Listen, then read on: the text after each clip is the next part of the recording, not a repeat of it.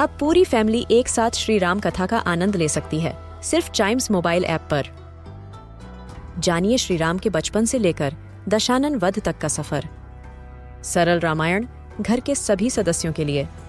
आज ही डाउनलोड करें Chimes mobile app app, Apple या गूगल प्ले स्टोर से।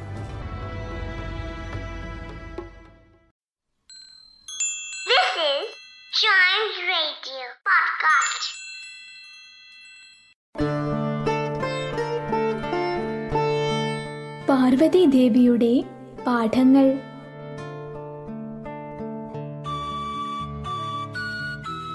ഗണേശൻ വളർന്നു വരുന്നതിനനുസരിച്ച് വളരെ വികൃതിയായിരുന്നു. കൈലാസ പർവതത്തിന് സമീപം ബാലഗണേശൻ ഒരു ദിവസം കളിച്ചുകൊണ്ടിരിക്കുകയായിരുന്നു. അപ്പോഴാണ് രണ്ട് കാളകൾ ഒരുമിച്ച് അങ്ങോട്ട് വരുന്നത് കണ്ടത്. ഗണേശന്റെ മനസ്സിൽ കുസൃതി വന്നു. ഗണേശൻ രണ്ടു കാളകളുടെയും വാലുകൾ കെട്ടി അവരെ വ്യക്തമായ ഒരു ശക്തിയോടെ വലിച്ചു. ഇത് കണ്ട് ഗണേശ ഭഗവാൻ ചിരിക്കാൻ തുടങ്ങി.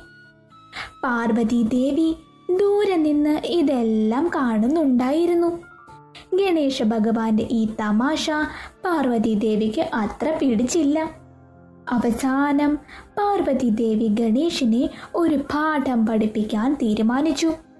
തുടർന്ന് തന്റെ ജോലിയിൽ മുഴുകി.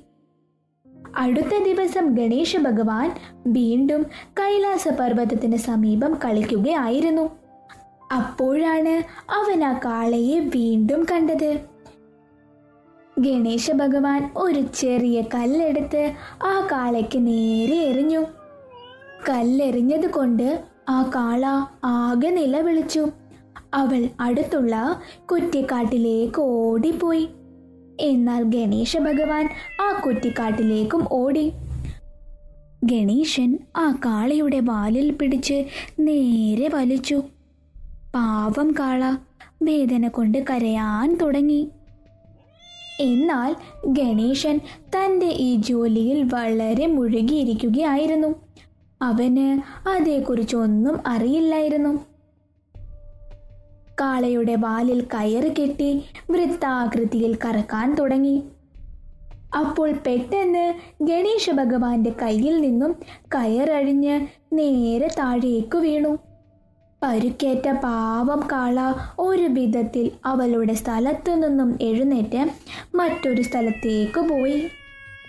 അപ്പോഴേക്കും ഗണേശ ഭഗവാന് വിശപ്പ് വന്നു. അതുകൊണ്ട് തന്റെ പ്രവാസത്തിലേക്ക് പോയി.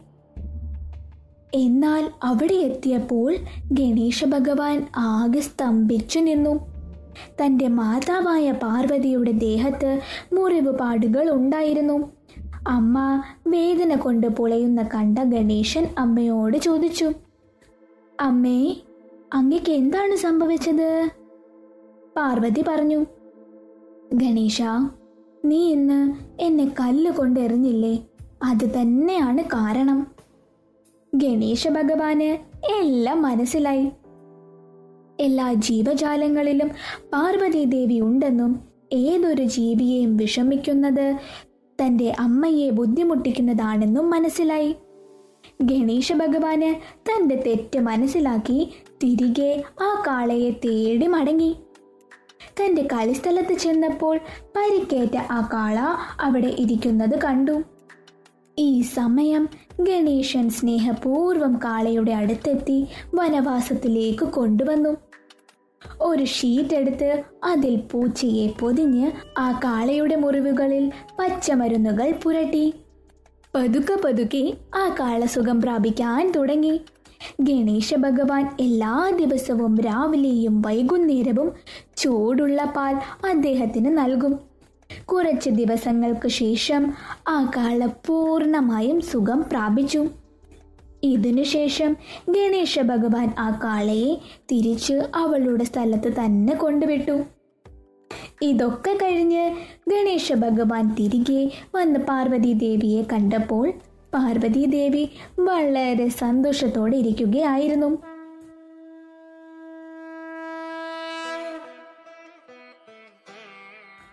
ഗണേശ ഭഗവാൻ പാർവതി ദേവിയുടെ അടുത്തെത്തി. ഇനി ഒരു ജീവജാലത്തെയും ശല്യപ്പെടുത്തില്ല എന്നും വാഗ്ദാനം ചെയ്തു. അങ്ങനെ ദേവി പാർവതി ഗണപതിയെ ജീവജാലങ്ങളോട് കരുണ കാണിക്കാനും പഠിപ്പിച്ചു.